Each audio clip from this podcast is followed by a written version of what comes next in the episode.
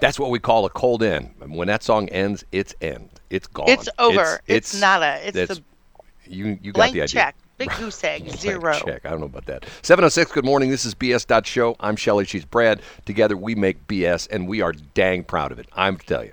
Okay, two things. We were not on the air yesterday. I No, will- we were not. I will tell you the reason for this. The reason for this was that Shelley, for a number of years, used to work at the FAA. And, you know, like if you're in the Army, once you're out of the army, they still have like you still they have the chance, they have the ability to recall you, like like some something Yes. bad would happen, you can be called back in the military, all the branches. Shelley got called, and she won't admit this, but she called got called back in the service Monday night. And Shelley won't talk about this because she's a brave person. They called at the Lambert Tower. They had her come in, and they had her up there in the tower. She was helping all the planes on the West Coast because you know why? Why? they grounded all the planes on the West Coast on Monday night. Did you know this story? Why? True story. They had what they call a ground stop, where it's the same exact thing that happened during 9/11. It's after, like a picket line. well, no, after after they had after they they realized we were under attack, they had a ground stop, which meant all the aircraft that were flying were ordered to immediately fly to the closest airport, even though they were like flying from Washington D.C. to San Francisco. They had to find the closest airport and land. This is what happened Wednesday, or excuse me, Monday night on the West Coast, where and it wasn't long. It was only about ten or twelve minutes. All the planes that were waiting to take off were told to sit on the runway, sit on the taxiway, not move, and the planes that were in the air were instructed to fly, fly to their nearest airport and land because of Bullhead. What's that? Bullhead, you know the the weirdo, the the North Korean guy Kim Jong, whatever his name Oh, is. yes, yes, yes. He fired another one of his missiles. He And- did. Yes, and this was picked up on radar, and the trajectory of the missile looked like it was heading to the United States because when you look at the the map of the world, when you go across the Pacific Ocean, guess who's on the other side of the Pacific Ocean? It's Japan, it's Korea, it's China, places like that. So that's why they had a ground stop on Monday night because when this missile first took off, and once again, most civilized countries, and I use that in quote marks, uh, if they do this, they will they will tell the other countries, hey, you know, the United States does this. Most of the other countries do it as well too. At such and such a time, at our base in X Y Z, Latlan, blah blah blah blah blah. We're going to be firing this test missile. It's going to be headed to the northeast, and it's going to go to our gunnery range. That's Latlan, blah blah blah blah. And the duration of the flight will be 12 minutes. Okay, not the North Koreans. They just fire stuff off and everybody has to figure out well, what's going on. Are they shooting us down? Are they going to bomb us? Is there a missile coming to us? And once again, it ended up in the waters between uh, the Korean Peninsula and Japan. So you know those poor Japanese people. They're like right across the right across the water from that crazy nut in North Korea.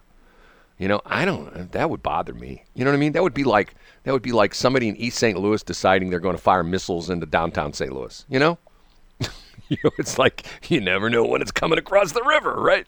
You're like right there. You could be in one of the high rises and you go like, "Oh my God, there goes a missile. Looks like it's heading toward Chesterfield." Oh my God, that would never do in Chesterfield because that would mean the property values would go down. It's got to be heading somewhere where the property's values would never go down because they're already real low. Kinloch. you said it, I didn't. Mm-hmm. oh, what's left of Bridgeton? God, I feel Yeah. God, that's tragic. yeah, what's left of Bridgeton? Okay, that's number one. FAA number two is so. So thank you very much for your service, Shelley. She got called into action. She went up there in the air traffic control tower, and she was like telling all those planes on the West Coast, "Hey, I'm here in St. Louis, but if you can hear me on the West Coast, land right now." Yeah, that's about how it happened. Absolutely not. Can you imagine though? I mean, think about that. You're a pilot and you're flying, and that rarely ever happens. And once again, they don't give an excuse when the when the air traffic controller tells you. They essentially say there's a ground stop in process or in progress. You must land immediately. And it's not like you know you don't you're, you're the pilot. You go, hey, well, tell us the reason why. Otherwise, we're not landing. No, you just land. You don't ask why.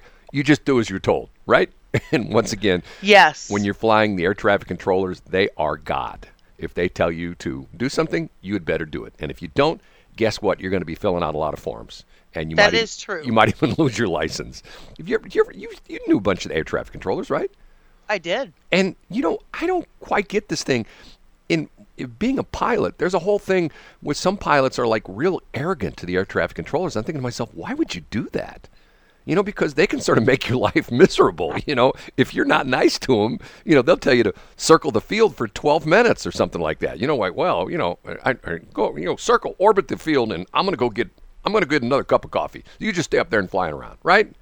I know they Pretty wouldn't. much. One of the interesting things is I'm an aviation freak. You know, even though I haven't flown in years. Last time I flew was with the St. Louis County Police helicopter guys, and that was so much fun. Uh, anyway, uh, there's a thing, an issue has happened many times, and unfortunately, it's caused many deaths.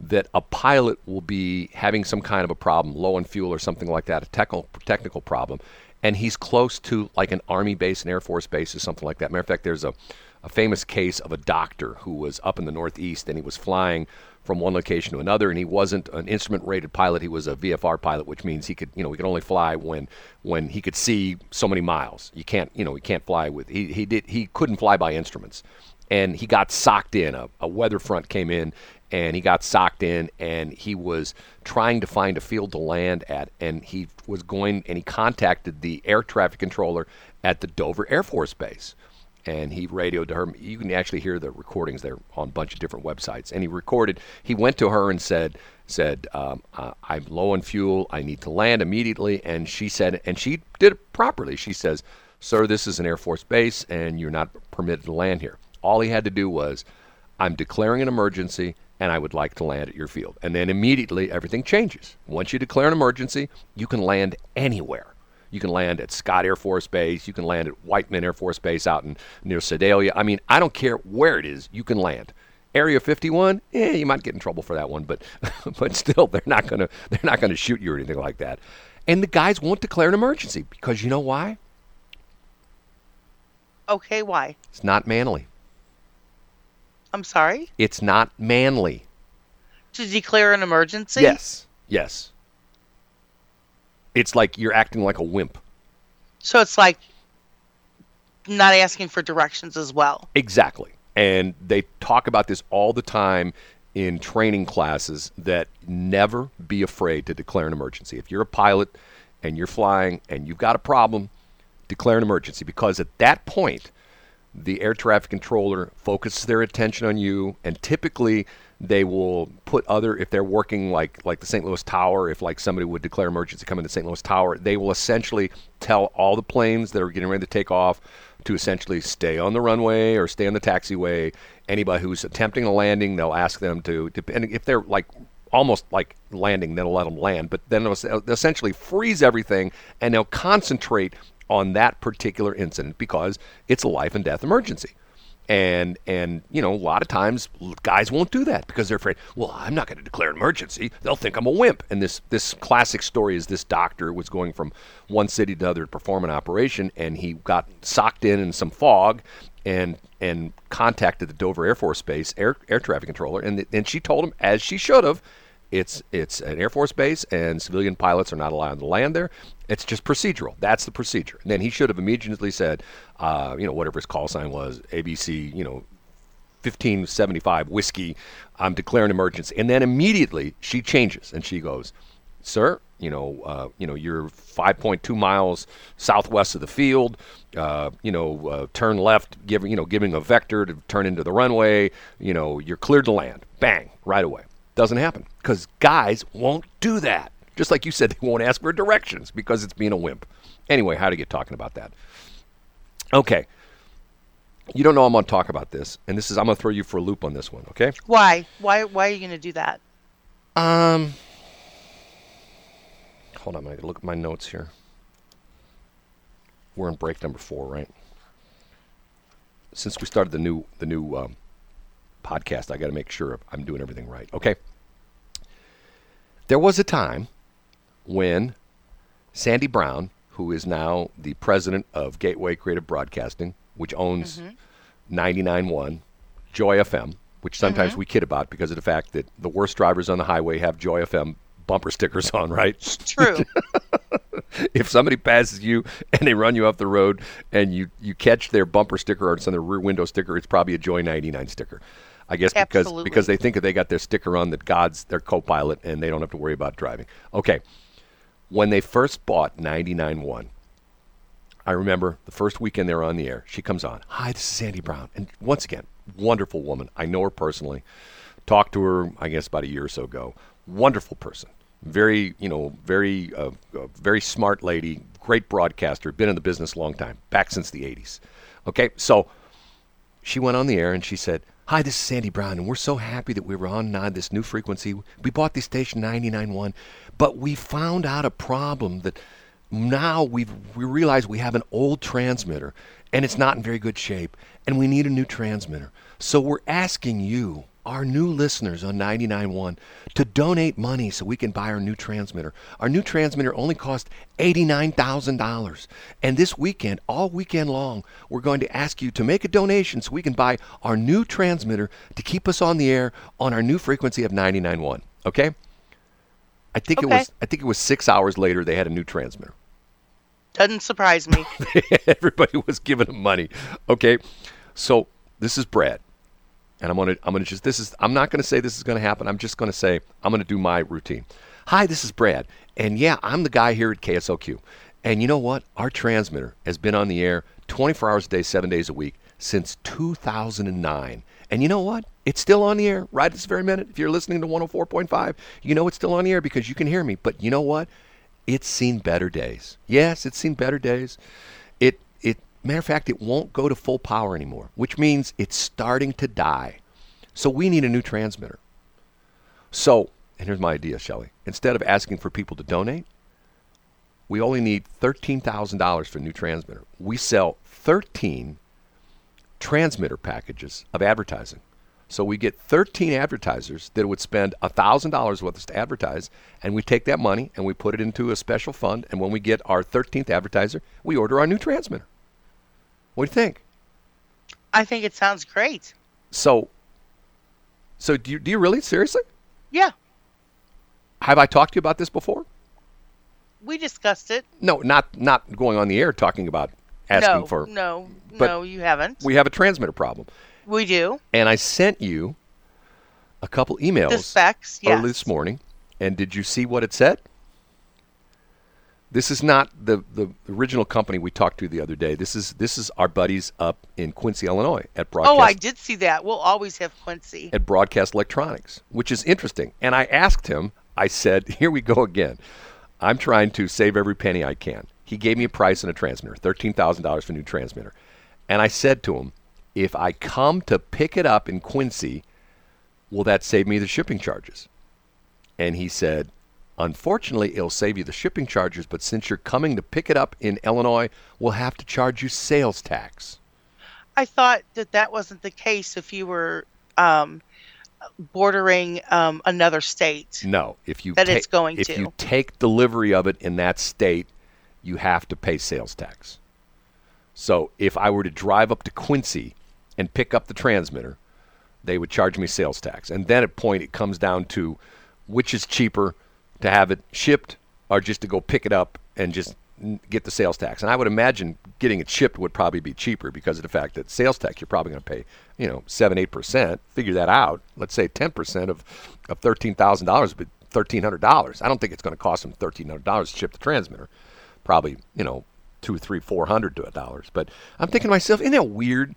You know, you just can't go pick something up. You know, normally if they shipped it, there would be no sales tax. But since you pick it up in Illinois, there's sales tax. So I guess they just ship it.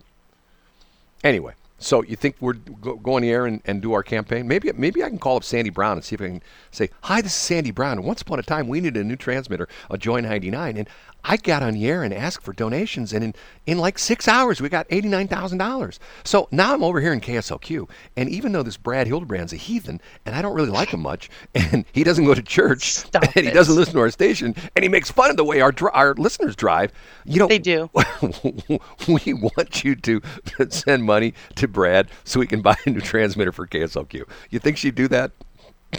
chances are um, um, I, I've never met her. I've nor have I ever had a conversation with her, so I really don't know what type of person she is. nicest lady in the world. I mean, super nice and super smart. I mean, super super smart. Great broadcaster. I mean, knows her stuff, knows the radio business. And like now she's actually, I think she's president. She's president of the whole operation now, which is like they've got like four stations now. So you know, she's like big time. I remember when she was just, you know, she's still on the air in the mornings. She's on, she's on the air right now. She's one of our competitors. Do you know Who? that? Sandy Brown. She's on the air right now. Is she? Yeah, on the air right now. We should call her up. yeah, I don't think she'd take my call. but she wouldn't know. You could fool her. God, and they make some money at that place. Oh my God, they make some money. I'm jealous of that. In 2019, 11 million dollars in donations. 11 million dollars in donations. Can you believe that? I'd just take a fraction of it. I mean, I'd take, I'd take, I'd take 10 percent of that and be a happy camper. That'd be Yeah, 1.1 yeah. million dollars. I mean, can you imagine what we do with 1.1 million dollars? We'd be able to buy a couple more radio stations. We'd be We able would. to. We'd be able we to. have everything just as it should be. we'd be able to buy Brian Richardson and have him work the drive-through at McDonald's. You want fries with that? I wouldn't take fries from that man. Oh boy, listen to you. Okay, I, won't, I won't touch that one. Okay, It's so the truth. so you like my idea? I do. The smartest woman in the world says you are weird to think no one would expect to pay sales tax buying something in another state. Well, once again, I thought that that was because I remember going down to Oklahoma City yeah, and getting a Henredon furniture and having them ship it right. to St. Louis, and we didn't have to pay sales tax When you went to pick it up, or you had it shipped. When it's shipped.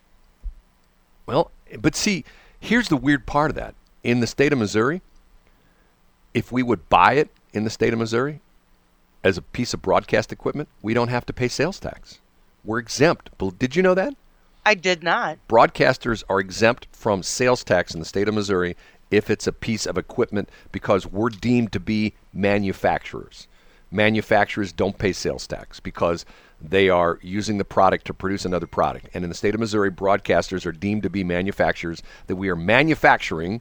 You and I now, right now got our hard, hard hats on. We got our steel toe shoes on because we're manufacturing this show. I Ju- can see that. Just think, right now, you and I are manufacturing BS. think about that for a minute. Normally, when you think of BS being manufactured, it's usually like like in a bowl. You know what I mean? Like a BM. like like it's in a bowl because you know what comes out of bowl? BS, right? What? what comes out of a bowl but BS? Think about it for a minute. Oh, a bowl. A I bowl. said a bowl, No, and I'm like, a bowl, B U L L. okay, I got it. What's the product that the bowl produces? Nope. You're not gonna touch that one. No. Good. Okay. Say thank you, Shelley. I'm not going to say thank you because I was hoping you'd say, and I had hit the bleep button so you wouldn't, you know, like you've done four times before. I had to hit the bleep button. The only problem is. You Did is, not have to hit the bleep button. yeah, the reason is we don't have one. So it's 7:25. It is.